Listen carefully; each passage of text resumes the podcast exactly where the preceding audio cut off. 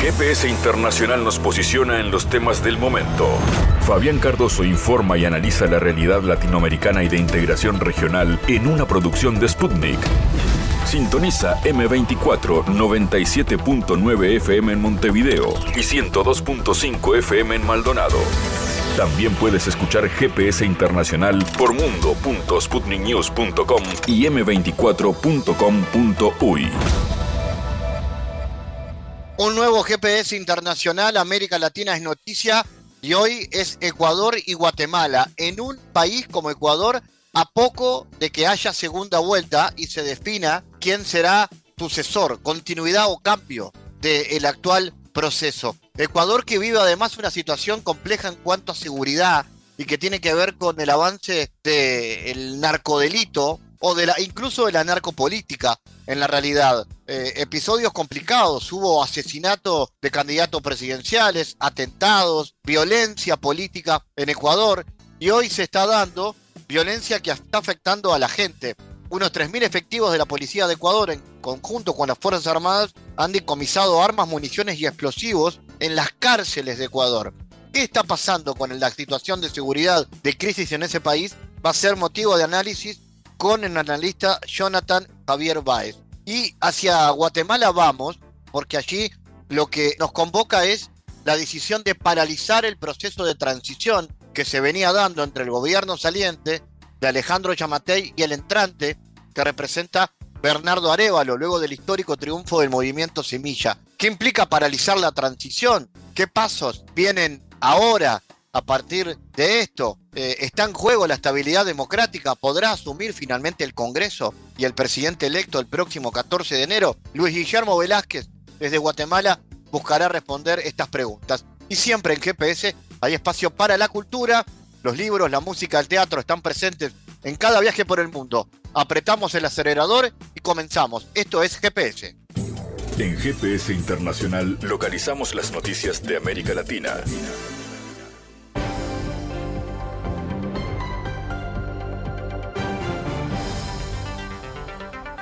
Espacio ahora para noticias. En México, el ex canciller Marcelo Ebrard presentó la organización civil llamada El Camino de México, esto tras estar en desacuerdo con los resultados de la contienda interna del partido oficialista Movimiento de Regeneración Nacional Morena, donde ganó Claudia Sheinbaum quien se camina a ser candidata presidencial en 2024 por este grupo político. En conferencia de prensa, el ex aspirante presidencial por Morena descartó que su nuevo proyecto sea un partido político. Es una asociación civil, lo que estamos formando hoy, no un partido.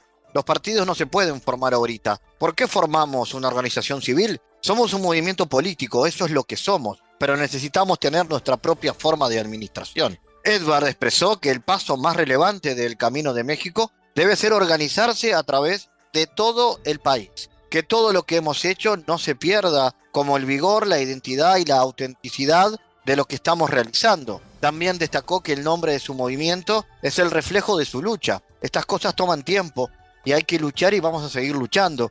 A nosotros no nos van a doblar nunca, expuso. Además, el ex canciller mexicano expresó que en las próximas semanas dará a conocer decisiones sobre su futuro político, ya que aún forma parte del partido impulsado por el actual presidente Andrés Manuel López Obrador. Quisiera de manera muy breve comunicar a ustedes, compartirles cuáles son los acuerdos que hemos tomado después de días muy intensos. Horas muy intensas. El día de hoy en la mañana tuvimos una reunión con legisladoras y legisladores, Senado de la República, Cámara de Diputados, participantes de Morena, PT y Partido Verde. A pesar de que algunos de ellos señalaron que les habían no vinieran, sobre todo el Partido Verde. Bueno, estuvieron las dos legisladores y después tuve un encuentro con aproximadamente 760 personas representativas de los diferentes estados de la República y pues de la red digital que tenemos. Nosotros tenemos en este momento conectados en todas las actividades que tenemos y hacemos del orden de medio millón de personas. Por eso, para mí era muy importante poder dialogar con esta representación. ¿Cuáles son los puntos principales que me gustaría transmitir? En primer lugar, decir que hemos presentado una síntesis de lo que observamos en el proceso de la encuesta. Y se le hemos presentado al órgano del partido que tiene que resolver. Esto tiene que ver con el papel que jugó la Comisión de Encuestas, con los testimonios que dicen que se promovió a Claudio Sheinbaum desde la Comisión. Tiene que ver con eh, las actuaciones de diferentes áreas de gobierno, la Secretaría de Bienestar, de gobiernos estatales. Tiene que ver con lo que observamos en el proceso. Debo decir brevemente que en el proceso fuimos siempre la parte más responsable. Yo solamente les recuerdo a ustedes que desde el año pasado señalábamos que era muy importante que el proceso mostrara la superioridad ética de nosotros, Morena. Y también a fines del año pasado quedó el presidente del partido Manuel Delgado de investigar y aclarar lo que estábamos diciendo. Entonces hemos sido una parte muy responsable en el proceso. No se trata de abrir después del resultado, no es un arrebato, es una sistematización de todo lo que observamos. Concluye diciendo, presentamos esta impugnación y va a depender la respuesta que tenga Morena el curso de acción que nosotros vamos a. El de la voz considera que si esas diferentes circunstancias que se dieron, incidencias en el proceso, se quedan igual, pues yo ya no tendré interés en estar en ¿Por qué? ¿Por qué razón? Y estoy consciente de lo que estoy diciendo.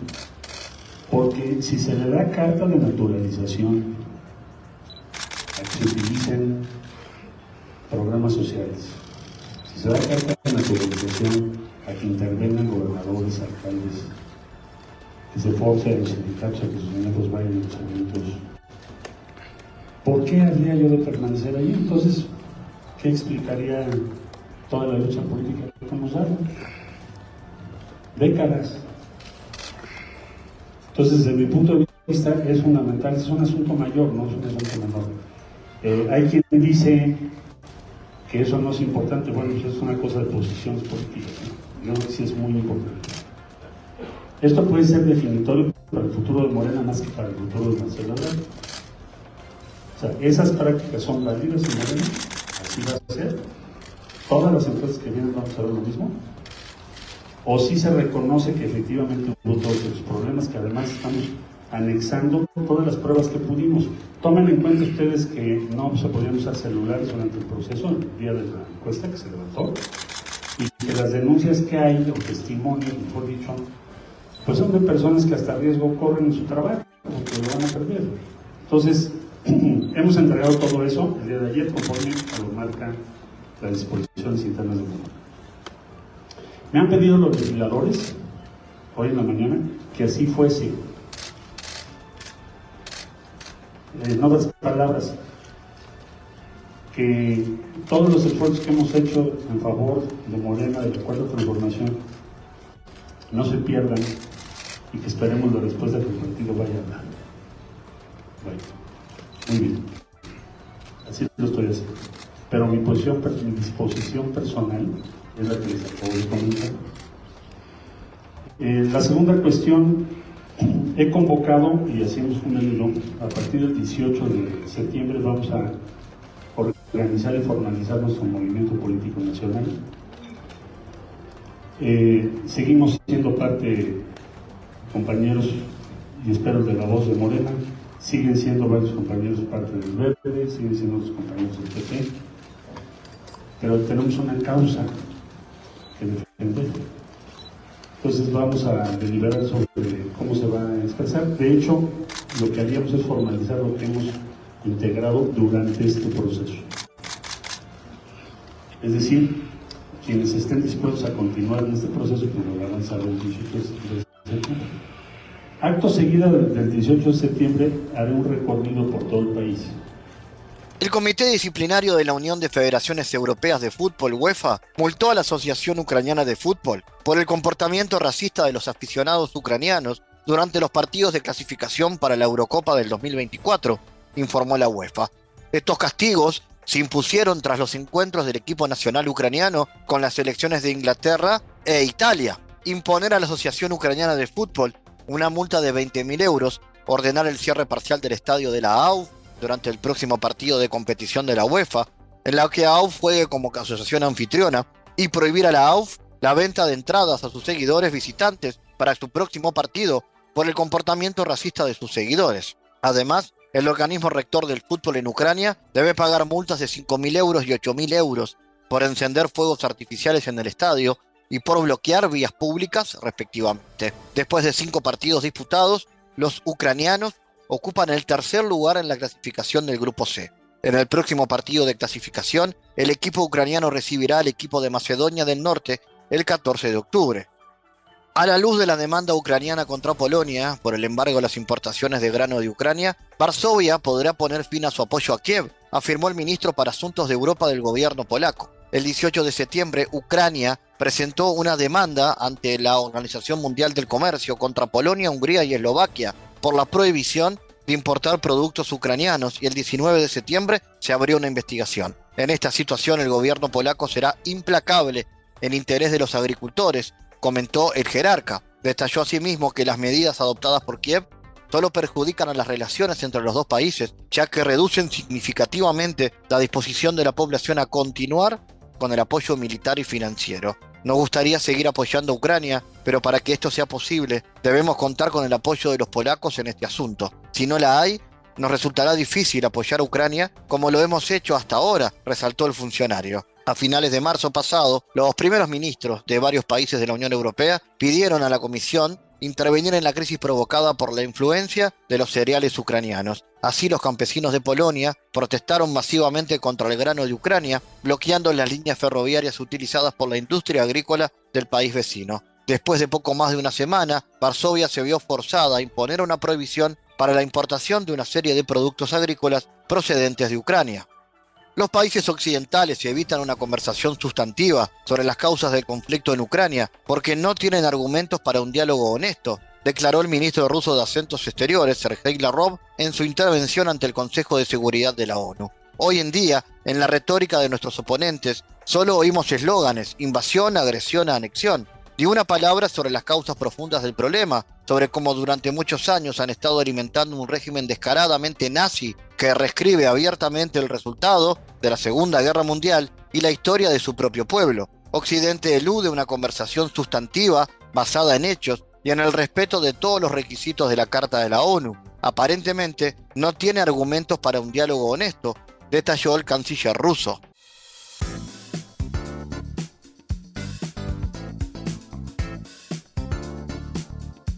La situación en Guatemala vuelve a ser de interés para GPS Internacional porque en las últimas horas se dieron un par de situaciones que son noticia. Primero, la paralización del proceso de transición. Algo molestó al gobierno electo que encabeza el presidente electo Bernardo Arevalo y esto tiene que ver con una decisión del Ministerio Público de insinuar de que había existido fraude electoral. Vamos a analizar qué significa eso y lo otro es la reacción popular que se ha dado, porque el presidente electo ha dicho, se para la transición, no están dadas las condiciones. Llamó al pueblo a salir a la calle a protestar contra el Ministerio Público y se dio una muy importante movilización en las eh, calles de la capital de Guatemala. ¿Qué pasó ahí? ¿Cómo se dio este episodio? Vamos a conversar con Luis Guillermo Velázquez, analista guatemalteco, habitual colaborador de GPS Internacional sobre el tema. Comenzamos preguntándole a Luis Guillermo qué significa esta parálisis del proceso de transición y qué pasos vienen ahora. Hola Fabián, gracias por la, por la invitación. La transición está detenida porque la Fiscalía en contra de la impunidad en Guatemala, es el brazo golpista del Ministerio Público, eh, que es la Fiscalía Nacional, interrumpió, irrumpió eh, en la sede del COP, que es el centro de operaciones del proceso electoral, donde se, tienen las, las actas y los votos, irrumpió el, el, COPE y fue a, a, buscar indicios, dicen ellos, de un posible, en este caso, fraude electoral. No lo quisieron llamar de esa manera, pero en realidad, con todas las acciones que habían estado realizando en las últimas semanas, se entiende perfectamente lo que, que lo que están tratando de hacer, es decir, que hubo una serie de actores públicos y partidarios que se vincularon entre sí para hacer un fraude electoral en Guatemala, lo cual es una falta de respeto y una imposibilidad en virtud del el proceso electoral en Guatemala que reside en la ciudadanía. Desde la, el registro de los votantes hasta el conteo de los votos depende de los ciudadanos que no están adscritos a ningún solo partido político y a ningún tipo de poder fáctico o de soft power. Entonces, en ese sentido, eh, lo que está tratando la Fiscalía es de apelar a un posible eh, fraude electoral y así eh, anular las candidaturas que fueron electas tanto en la primera como en la segunda vuelta. Esto repercutiría en la imposibilidad del binomio presidencial, escuchen bien porque suena absurdo, de que pueda tomar posesión después de haber sido elegidos democráticamente. Y la gran pregunta es, ¿lo van a lograr? ¿Esta operación golpista va a dar frutos? Yo creo que aquí hay que desentrañar un poco lo que significa la operación golpista. La operación golpista puede tener como resultado final impedir la toma de posesión del binomio electo o pueden haber rupturas y daños importantes al orden constitucional, por ejemplo, y a la normalidad eh, institucional y constitucional del país. Por ejemplo, que eh, no asuman los diputados del partido que ahora va a ser el partido oficialista, ¿no? y que actualmente es de oposición, el movimiento Semilla. Yo creo, individualmente, considero que no les alcanza la operación para impedir la toma de posesión del presidente eh, del binomio elegido el pasado 20 de, agosto por la sinergia de, eh, de, actores privados, públicos internacionales que han estado rechazando estas, este, todo este tipo de operaciones y de acciones fraudulentos e ilegales, ¿verdad? pero sí creo que tienen alguna oportunidad, ya sea impidiendo la toma de posesión de los diputados o de cancelar el partido político, el presidente electo, para que los diputados, una vez hayan tomado posesión, queden sin partido y sean independientes. Esto genera dificultades porque eh, la ley establece, la ley del organismo legislativo establece que estos diputados, si se quedan sin partido, no pueden asumir la dirección de ninguna instancia, de ninguna comisión legislativa, que es donde se comienzan a discutir las leyes que finalmente se van al Pleno y que tampoco pueden formar parte de la Junta Directiva. Es decir, reducirle su capacidad de negociación al gobierno a través del organismo legislativo. Eh, yo creo que estas dos que vinculan a los diputados es ahora mismo el escenario posible eh, en virtud de que tienen a un juez, el, Ministerio Público tiene un juez que está de, de su parte, que les está autorizando todo tipo de infamia en contra de la democracia y que puede ser ya sea que se llegue al, al 14 de enero y la Comisión de Credenciales del Congreso de la República digan que los diputados no llenan los, los requisitos de idoneidad, etcétera, porque el partido fue eh, cancelado, o que se les permita asumir, pero sin partido. Entonces creo que esas en realidad no, no constituiría un golpe de Estado, pero sí daña profundamente la normalidad y el orden constitucional del país porque es abiertamente ilegal e inconstitucional. Y aquí hay que entender de que como es, el voto antisistema fue el que le dio a, a, la, a un partido de oposición la victoria, eh, estamos en un escenario de, profunda insatisfacción con quienes han dirigido el Estado desde el retorno a la democracia hasta ahora. Y eso implica que eh, el, el país socialmente esté tenso, ¿no? y que eh, haya muchos actores que están alojados ahora mismo en el, en el poder institucional que eh, quieren evitar a toda costa perder las parcelas de poder que habían ido acumulando durante los últimos 30, 33 años. ¿Qué implica parar una transición? Porque se había iniciado en el despacho presidencial, se habían juntado el presidente actual con el presidente electo, también las los vicepresidentes, en este caso vicepresidenta electa en el caso de Semilla, me imagino que en algunos ministerios también se había iniciado. ¿Se paraliza el gobierno y se enlentece ese proceso? ¿Hay algo que está en riesgo por eso? No, en términos administrativos no hay ningún riesgo por parar el proceso de transición porque en todo caso información La mayoría de la información se puede obtener a través de la información pública, la solicitud a la información pública. Cierta información estratégica, confidencial del Estado, evidentemente no. Pero bueno, una vez en el cargo se puede, se puede reducir esa brecha de, de conocimiento, pero sí implica una, un, un, mensaje político fuerte. Es decirle al presidente de la República, Alejandro Yamatei, mire usted, es el presidente de la República, es quien designó a esta fiscal que está operando en contra de la democracia, hagan lo que está en sus manos legalmente, porque él no la puede destituir, eso está clarísimo, pero tiene formas de eh, enviar mensajes contundentes en el sentido de que las acciones del Ministerio Público están dañando la democracia y están poniendo en riesgo la voluntad. Y es también a la vez mandar un mensaje político de Estado, porque aunque si bien el gobierno no puede destituir, el presidente Yamatei no puede destituir a Consuelo Porras, que es la fiscal general, al, detener la transición se está enviando el mensaje a todo el aparato del Estado.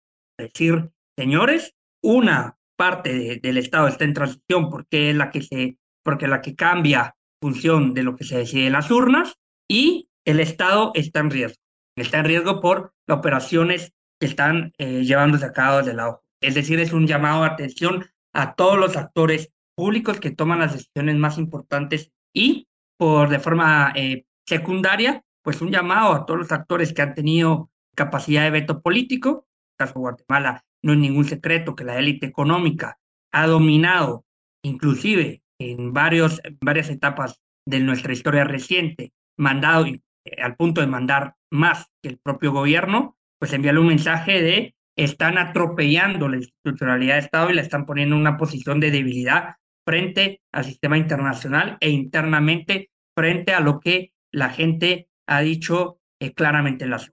Y lo dijo claramente en las urnas desde que pues una opción que no aparecía en los primeros tres, cuatro lugares de las encuestas, eh, dio el, la vuelta electoral y dio la sorpresa eh, catapultándose hacia, hacia, el segundo y ganando con el 60% de los votos eh, tan solo un mes y medio después. En ese sentido hubo una importante movilización popular que llamó a acompañar a Semilla, al presidente Arevalo, y a resistir eh, esta acción judicial. Ahí todavía está esa eh, si se quiere, esa luna de miel, aunque el gobierno no ha asumido entre el pueblo y, este proceso de cambio que permite que se den movilizaciones callejeras como esta? El activo, el aliado más importante del, gobierno recién electo es la, gente.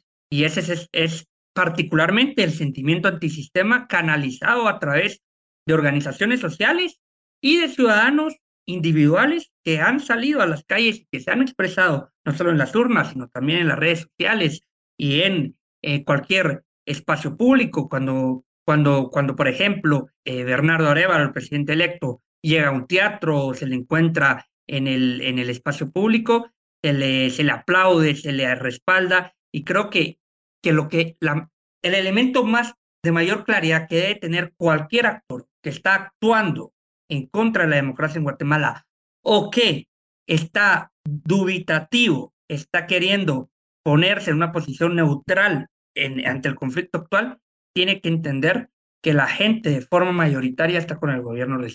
Y esto es porque el, el, logró capitalizar el deseo de derrotar al sistema y el deseo después que se convirtió en un anhelo de esperanza.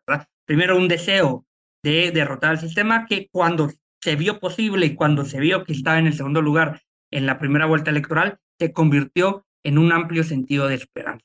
Y un amplio sentido de esperanza porque ya no solo era la gente que enardecida políticamente en contra del sistema le votó en contra el, en la primera vuelta electoral, sino después miles de personas de diferentes procedencias territoriales, políticas, ideológicas, se volcaron con el movimiento.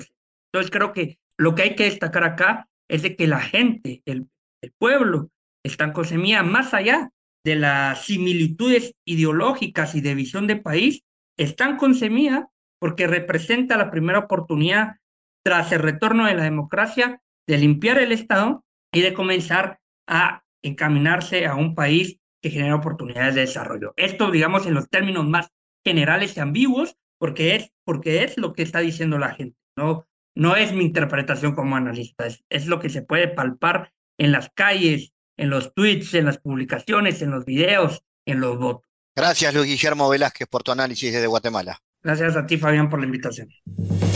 Analizamos los temas en GPS Internacional.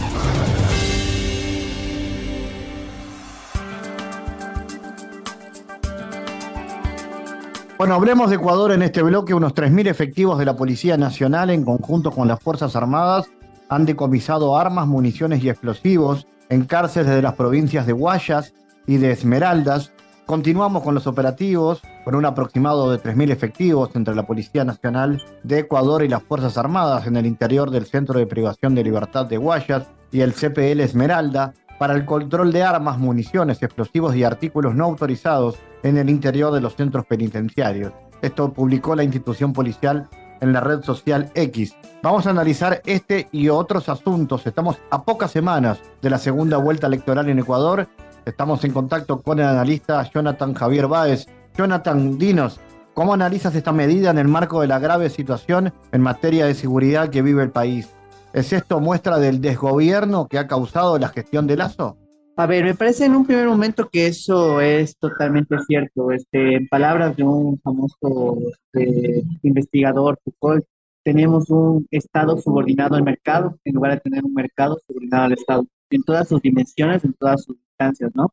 En ese sentido, el mercado que en este momento el gobierno está tratando de este, apalancar por todos los medios para que su lógica eh, sea la que impere, ¿no? La lógica de quien tiene plata para cuidarse lo puede hacer y quien no, es la que está implementando el gobierno de Guillermo Lazo. Y es que al presidente Lazo y a su grupo cercano, pues solamente le interesa el negocio de las élites empresariales, ¿no? Esto lo, me refiero específicamente porque las élites empresariales pues están del lado de los que otorgan estos servicios privados de vigilancia, de seguridad, etcétera, etcétera. Asimismo, son aquellos que los pueden contratar para tenerlos. Por otra parte, tenemos aquellas personas que no podemos vivir en una organización privada, aquellas personas que tenemos negocios que tampoco podemos contratar seguridad privada.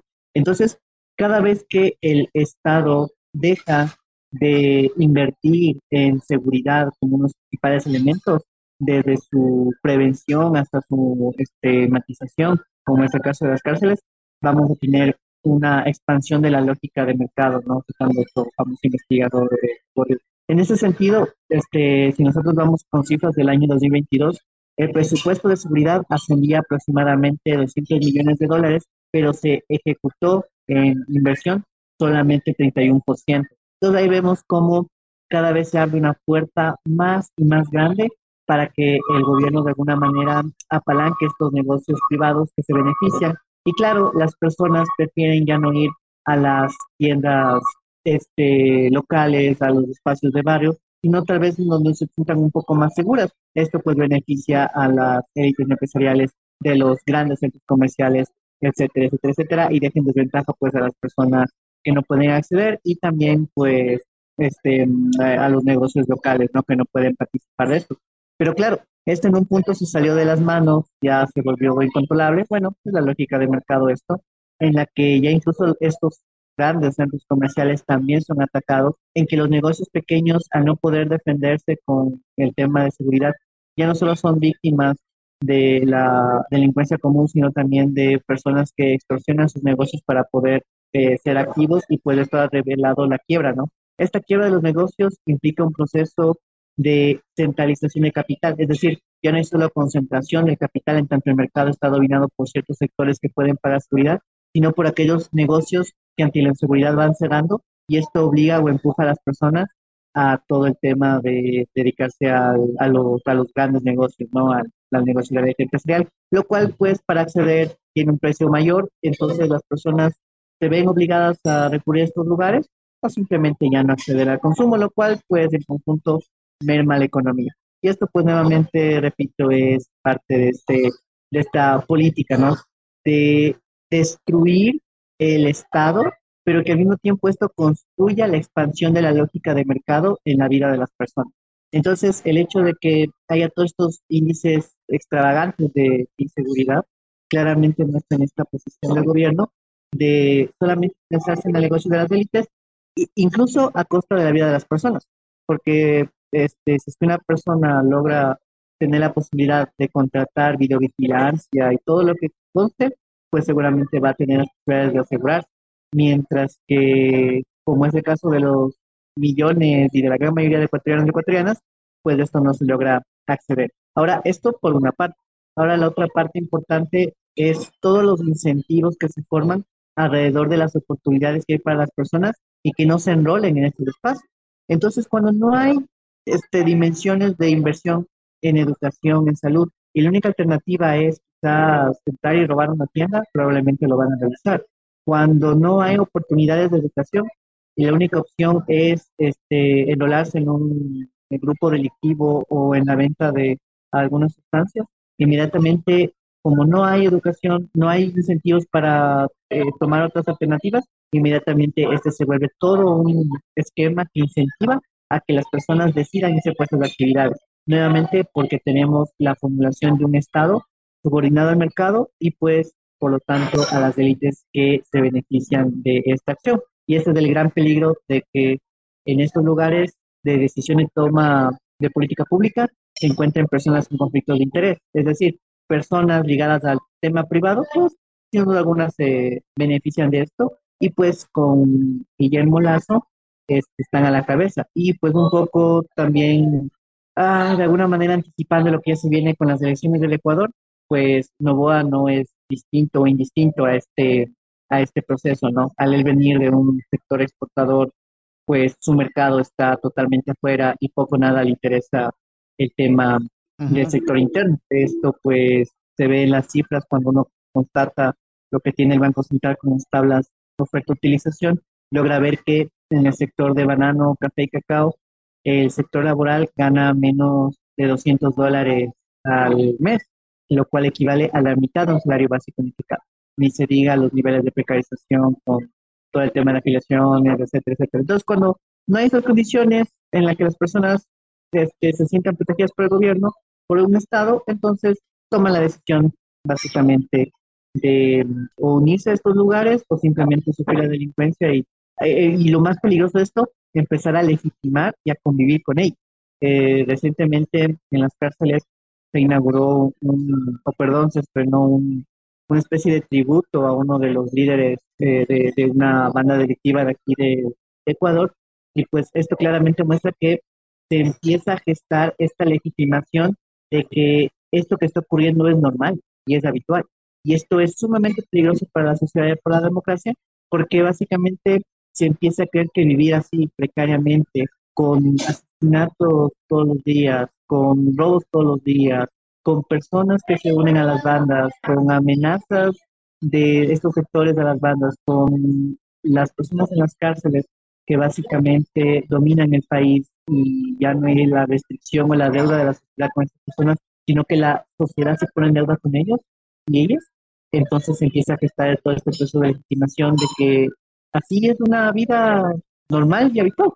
Entonces ahí tenemos como que un espectro de varias situaciones que tienen en el fondo pues la construcción de quién está tomando las decisiones de política pública y cómo la sociedad, en este caso ecuatoriana, va a tratar de comprender, asimilar y vivir con ese proceso. Ahora, ¿cómo se explica esto de que eh, el crimen organizado, las mafias organizadas, tengan el poder que tienen hoy en El Salvador. ¿Qué, opinión tienes de esto y qué análisis haces de esto? Bueno, esto nuevamente me quiero referir al espacio de qué tanto la institucionalización del Estado puede tener esto bajo control, ¿no? Y pues de alguna manera uno dice que esto se combate cuando no se tiene consideraciones en nuestros espacios. Sin embargo, lo que uno observa aquí con una reciente investigación es que el mismo Estado, el mismo gobierno, y personas muy cercanas al círculo del presidente también tenían nexos con estas actividades delictivas. Entonces, claro, ahí el tema de cómo se otorga poder viene dado no solamente como por una diferente, este, por una confrontación entre Estado contra estos mafias, y más bien tenemos una articulación. De tal manera, pues, en algún momento se destaparon algunos vínculos del círculo cercano del presidente que tenía, pues, alguna relación con la mafia albanesa.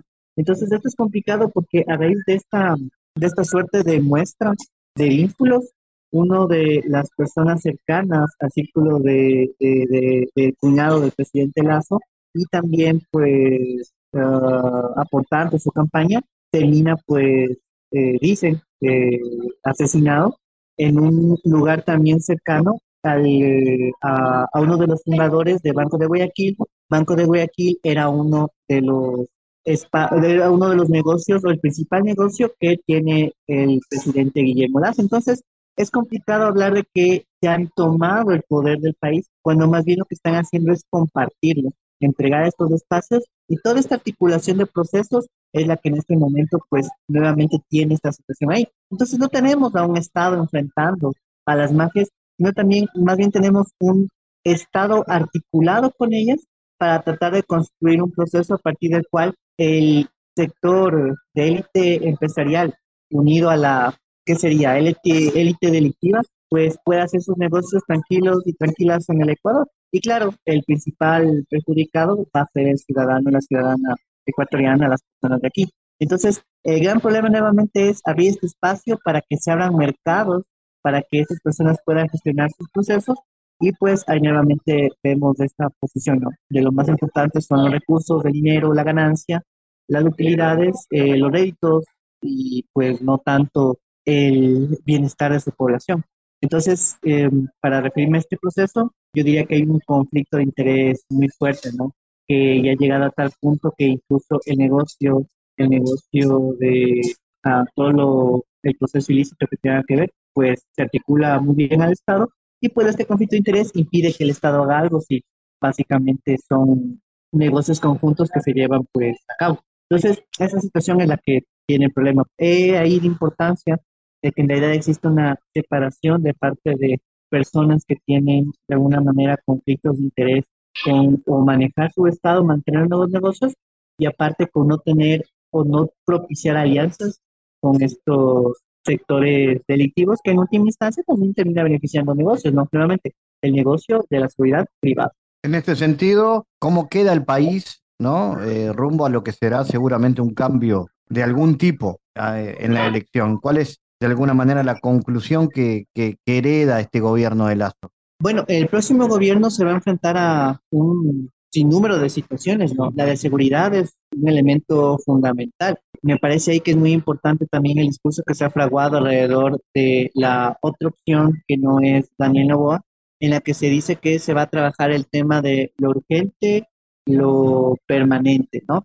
Entonces, lo urgente, pues en este momento es matizar el tema de seguridad, ocupando los recursos, invirtiendo en estos elementos de, en todos sus procesos, ¿no? Desde la prevención, desde inteligencia, hasta qué es lo que ocurre también en las, en las cárceles. Entonces, uh, primero se de este problema del tema de inseguridad. Pero después del tema de inseguridad también se matiza a partir de generar otros incentivos, como el caso de educación, de salud, que tratan de separar de alguna manera a los jóvenes, a las jóvenes que se involucran en este proceso, ¿no? Además de todo el espectro de personas que terminan cayendo en las redes de, de, la drogadicción, del alcoholismo, etcétera, etcétera, etcétera. Entonces, en este momento, pues, el gobierno que eh, venga se va a enfrentar primero a esto, pero como algo más persistente también, se va a enfrentar también a una sociedad completamente desigual. Nosotros vemos las cifras este, con este, los eh, datos del Well Data Global, uno logra observar pues eh, cómo la desigualdad de riqueza se ha disparado, cómo nosotros calculamos un índice de precarización, este también se ha disparado, el tema de niveles de pobreza también se ha disparado. Entonces, eh, básicamente la sociedad se ha convertido en una sociedad desigual y precarizada. Entonces, para enfrentar esto, el gobierno también tiene que implementar medidas que permitan contener a partir de la generación de un empleo no precarizado. Me refiero a un empleo que asegure estabilidad, que asegure afiliación al seguro social y que de alguna manera combata las desigualdades, que combata el acaparamiento de oportunidades que existen en ciertos sectores. Y nuevamente esto también aplica para tratar de matizar estos negocios que, eh, que tienen ciertos eh, ápices de ventaja por sobre otros. Entonces, nuevamente hay que destructurar todo el proceso de las compras públicas que el Estado está haciendo. Y claro, hay que matizar esto en el ámbito de la División Internacional del Trabajo, pues, y Ecuador donde se ubica, ¿no? Como un país primario exportador. Entonces, habría que ver también cómo una posible potencial toma de recursos, que en este caso puede ser, por ejemplo, la utilización de las reservas internacionales. Claro, una vez que se logre pasar o sobrepasar el candado que estableció el gobierno de Lenín Moreno, pero que era parte del plan de Guillermo Lazo en 2017, pero que lo termina ejecutando Moreno con este, un candado a lo que puede hacer o no el Banco Central del Ecuador. Esto pues es una herencia histórico, social, política de parte de Lazo, de su cuñado Danilo Carrera, que participó durante muchos años como gerente del Banco, del Banco Central del Ecuador. Y pues una vez pasado este candado que lo implementaron en la ley de la mal llamada defensa de la dolarización, nosotros la llamamos privatización del Banco Central del Ecuador, pues se logrará ocupar estos recursos.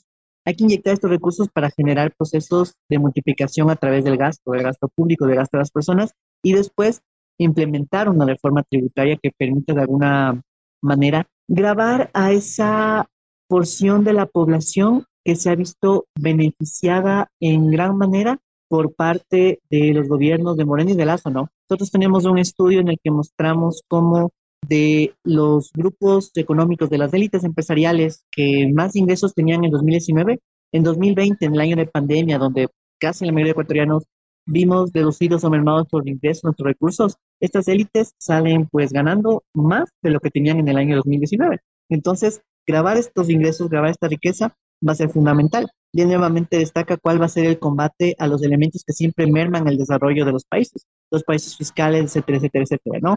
Y aquí me quisiera detener solamente cuatro minutos para hablar sobre uh, lo que representa el Grupo Económico Novoa, ¿no? Grupo Económico Novoa, a donde pertenece el candidato a la presidencia Daniel Novoa en este momento, tiene aproximadamente este, registrados 17 sociedades en paraísos fiscales, no es un holding de varias empresas, pero tiene 17 integrantes que se encuentran en paraísos fiscales, de manera principal en las Bahamas y en Panamá. Ah, asimismo, pues hemos logrado contestar que entre 2019, 2018 y 2019, perdón, no, perdón, 2019 y 2020, se han enviado aproximadamente 31 millones de dólares a paraísos fiscales. Asimismo, el mismo este, Daniel Novoa, de los candidatos que estaban pues pugnando por un puesto, él como persona también sacó un millón de dólares fuera de la economía del país. Eso es complicado porque al ser el Ecuador una economía dolarizada, pues lo que lo sostiene es que hayan dólares fluyendo en la economía. Entonces, la única posibilidad de sostener esto es que necesitan fuera de capitales.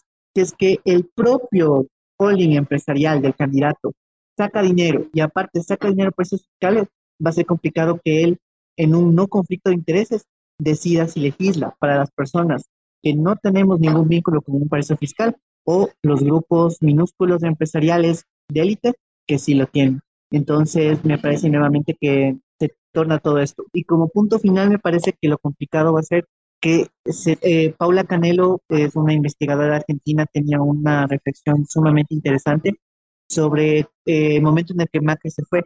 Macri se fue, pero esta suerte de creencia de que el mercado soluciona todo en el más puro estilo neoliberal, de alguna manera permaneció eh, vigente en los argentinos, a pesar de que ganó el, el, el, candidato este, Alberto Fernández, y ahora vemos cómo van por una opción todavía más eh, radical, este, libertaria, este, muchos lo tiran también incluso de fascista al, a lo que representa mi ley. Entonces también en el Ecuador me preocupa mucho cómo también puede quedar como posicionado este sentimiento de que el mercado es el que soluciona las cosas y que figuras como Novoa que ya hayan llegado a esta instancia es preocupante, así como Lazo, pero que nuevamente no haya llegado ya es cuestionable. Entonces es preocupante porque el nuevo gobierno se enfrentará a elecciones en el año 2025 y pues va a ser muy complicado que esa beta de que la gente cree en el neoliberalismo como posible salida, en el libertarismo como posible salida, sea la que se impregne y empiece a tener sus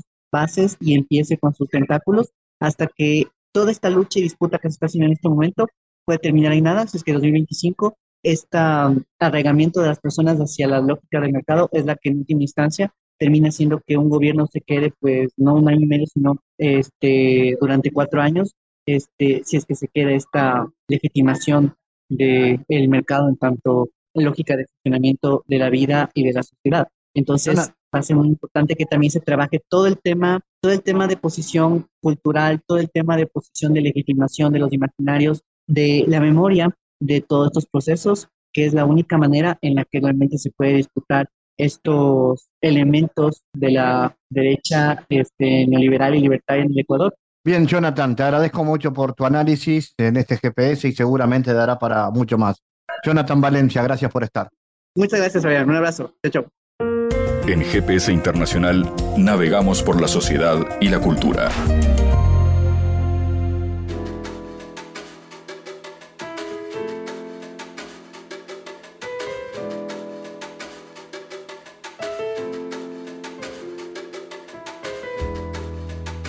El retrato de mi padre es la nueva película, un thriller documental de Juan Ignacio Fernández Jope. Eh, mi padre fue encontrado muerto en la plaza con psicofármacos entre sus cosas.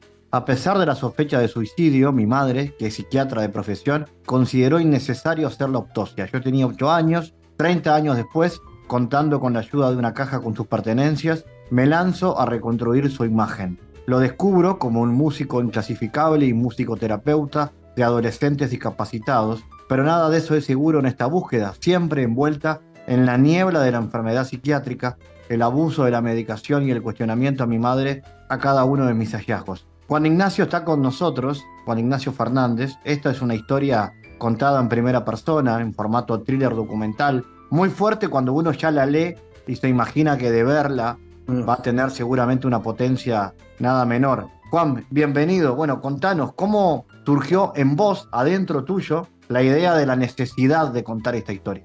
Este, bueno, muy bien. Digamos que eso está en mí de alguna manera desde, los ocho años, como, como dice la sinopsis, digamos, desde que mi padre se encontrado ahogado en, la playa de Salinas, porque bueno, em, digamos que quedó ahí como esa pregunta sin resolver, ¿no? El hecho de que de que no se hubiera hecho una autopsia, de que mi madre decidió que no, no había, no era necesario, porque las pastillas que se encontraban con él, digamos, no, no llamaban la atención en relación a lo que él tomaba generalmente. Eso hizo que quedara en esa incógnita, digamos, en esa, en esa cosa no resuelta y por supuesto en la familia siempre fue un tema tabú del que prácticamente no se hablaba. Entonces digamos que desde esa temprana infancia eso de, a poquito fue creciendo, ¿no? Y Además, el hecho de la caja, que también eh, lo, leías tú ahí, ¿no? Es una caja con sus pertenencias. De a poco esa caja que me acompañó desde los veintipico, yo a veces me, asomaba, la abría un poquito,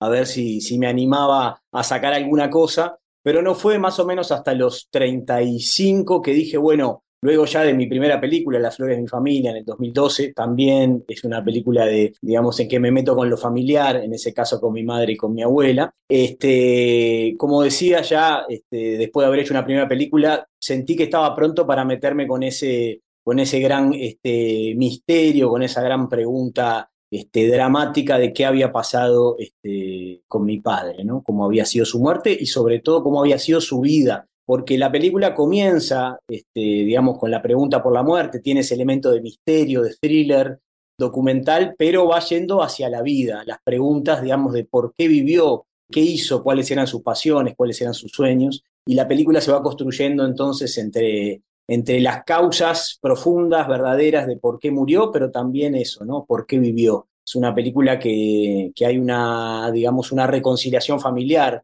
si bien parte de un hecho que, es trágico, este, que es triste, va hacia la luz, va caminando hacia la luz en distintas revelaciones que van apareciendo este, a lo largo de la historia, que sí, sí está estructurada, digamos, como, como un policial. Hay un misterio, hay una pregunta, un enigma fuerte. Y vos la definís como una autopsia cinematográfica. ¿Cómo es eso? Es un género nuevo.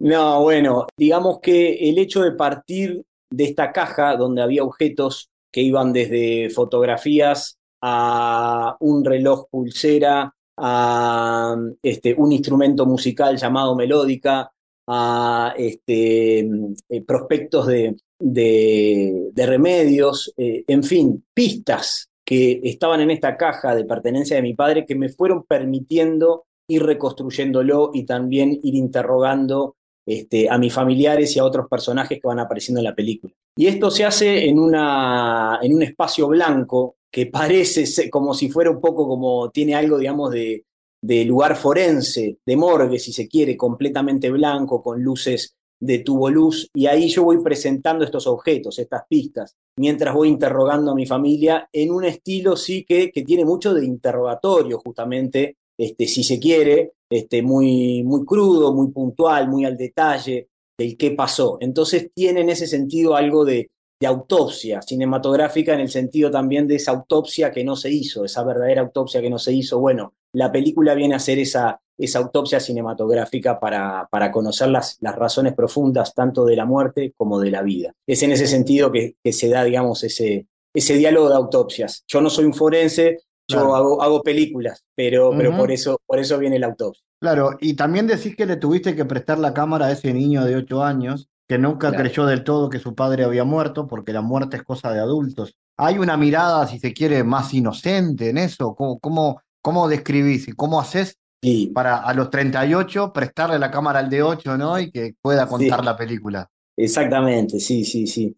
Este, sí, fue, primero arrancó prestándosela el de, el de 36, que fue cuando arranqué a filmar, y se la termina prestando el de, el de 42, que es cuando terminé, o sea, fue un largo proceso de, seis años. Este, sí, eh, eso fue tal vez lo más difícil, que es justamente partiendo ya adulto a tratar de, digamos, de indagar y de, y de sacar a la luz ese, ese dolor, ese duelo del niño de 8 años, que justamente, como digo ahí, este, los niños no terminan de creer en la muerte, no la comprenden. Bueno, nosotros adultos también nos, nos cuesta tal vez toda la vida comprenderla o aceptarla, pero más para un niño de 8 años que bueno, que, lo que le pueden explicar acerca de esa muerte es muy vago, siempre va a ser incompleto y, se siente, si se quiere, incluso como, como un abandono, ¿no? Como ese padre que, que, se va y por qué se fue. Entonces, digo que era lo más difícil porque ya uno como grande, eh, dejar que ese niño vuelva a aparecer, este,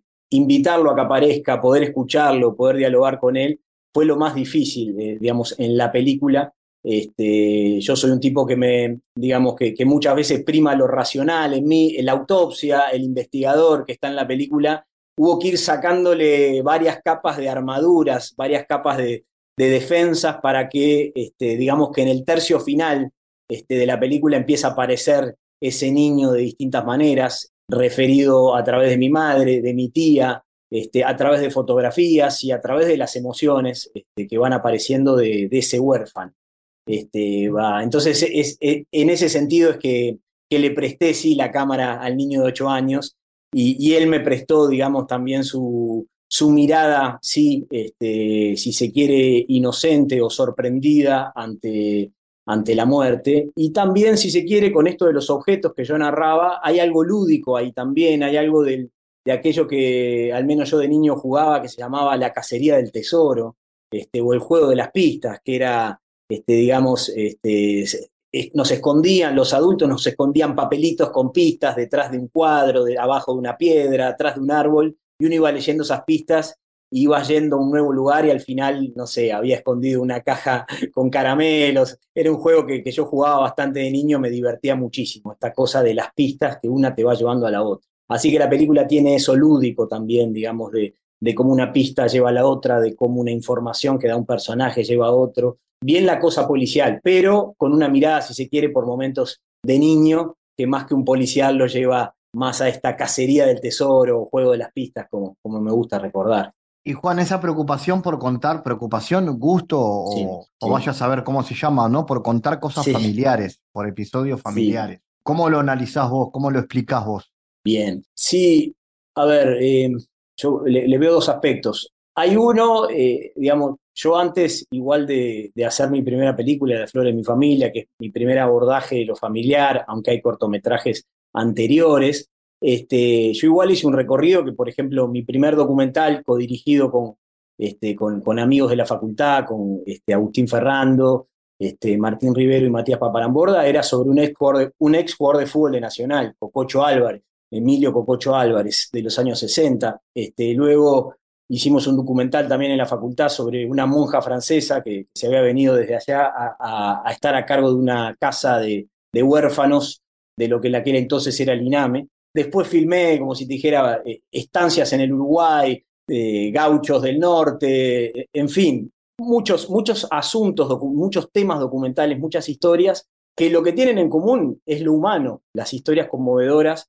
este, de, personajes este, muchas veces este, aparentemente comunes, pero que, pero que esconden historias excepcionales o historias profundamente humanas, conmovedoras. Entonces, esa búsqueda mía es en general, como te digo, aparecen personajes de todo tipo.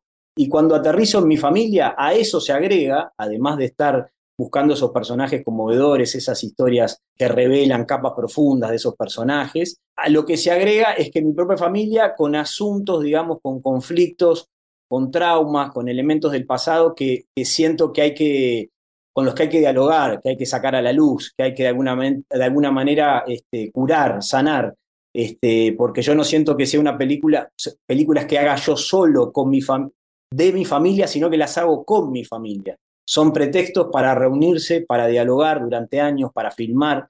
Después, este, como si te dijeran, mi primera película, este, mi abuela, la mirada que tiene sobre la película, sobre lo que va pasando, es como si colaborara. Mi madre en esta película también, este, la cantidad de veces que vio cortes, que en la propia película se va viendo cómo me acompañan en la búsqueda. Mi madre, mi prima, mi primo, mi tía. Es, eh, tenés la sensación realmente que es una familia que está este, revolviendo el pasado, pero para sanar. Y todos están colaborando en esa búsqueda. O sea que no solo es a mí que me interesa lo familiar, sino que es a, mi familia que también los he ido de alguna manera acostumbrando y ellos se han este, volcado, este, compenetrado del todo en contar estas historias familiares. Este, también es cierto que este, yo traigo, digamos, desde la infancia también, mi madre fue pareja muchos años del escritor Mario Lebrero, que él tiene toda una beta de su literatura que es autobiográfica. De hecho, la novela El discurso vacío tiene como personaje a mi madre, me tiene a mí como personaje. Y esa es una novela que, se edita cuando yo tengo unos 10 años. Entonces, digamos que en mi casa, si se quiere, yo desde niño este, mamé, vi que, bueno, que eso se podía hacer, que se podía agarrar lo familiar, este, los episodios eh, cotidianos y transformarlos en una historia primero en una novela y después, bueno, yo, tomé el camino del cine. Entonces digamos que están, tan esas vetas que te narro, se encuentran ahí, bueno, y, derivaron en estas dos, mis dos primeras películas que son de corte familiar totalmente. Juan Ignacio, entonces, el 5 de octubre es el estreno en cines. Eh, exactamente, jueves 5 de octubre eh, se estrena en Cinemateca, en la sala del Sodre, y también en Alfa y Beta Cultural y también después hay varias funciones en el interior. La película fue filmada parte en Salinas, así que va a haber una función especial ahí y en otros lugares del interior. Pero bueno, para, para informarse de todo eso pueden seguir las, las redes, que es el retrato de mi padre film, todo junto, y ahí vamos a ir contándoles y estamos haciendo una campaña este, a partir justamente de estos objetos que te iba contando de la caja, de las pistas. Así que por ahí pueden ir enterándose. Gracias Juan por estar en GPS, gracias por esta charla. Bueno, muchas gracias a ti. El mundo en GPS Internacional.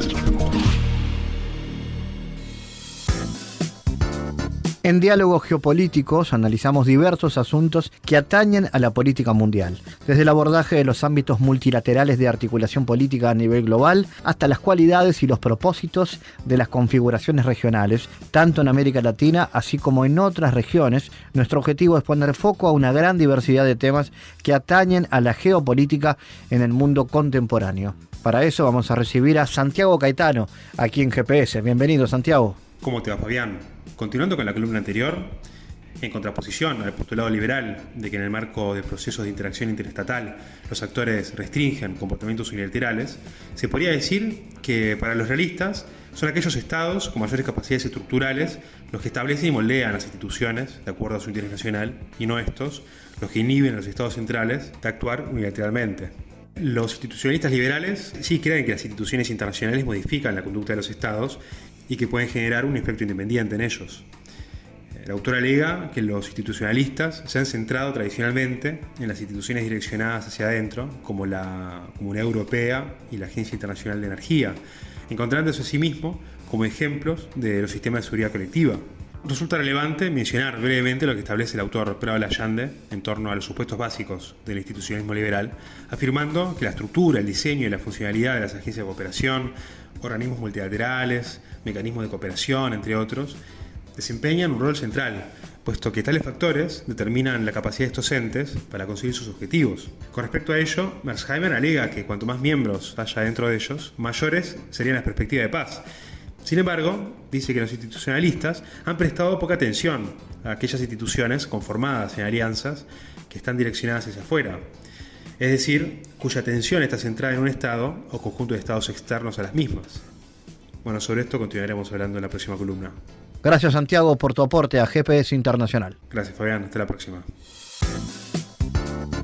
GPS Internacional, una producción de Sputnik con la producción periodística de Santiago Caetano, siguiendo los temas más importantes de la agenda latinoamericana y con visión global. Esta producción de Sputnik que se despide y que nos invita también a que nos sigan a través de las redes sociales. En Twitter somos GPS Inter y estamos también en Facebook, GPS Internacional. Fabián Cardoso en GPS Internacional junto a los protagonistas analizó la realidad. Una producción de Sputnik por M24, 97.9 FM en Montevideo y 102.5 FM en Maldonado. Que puede volver a escuchar en mundo.sputniknews.com y m24.com.uy.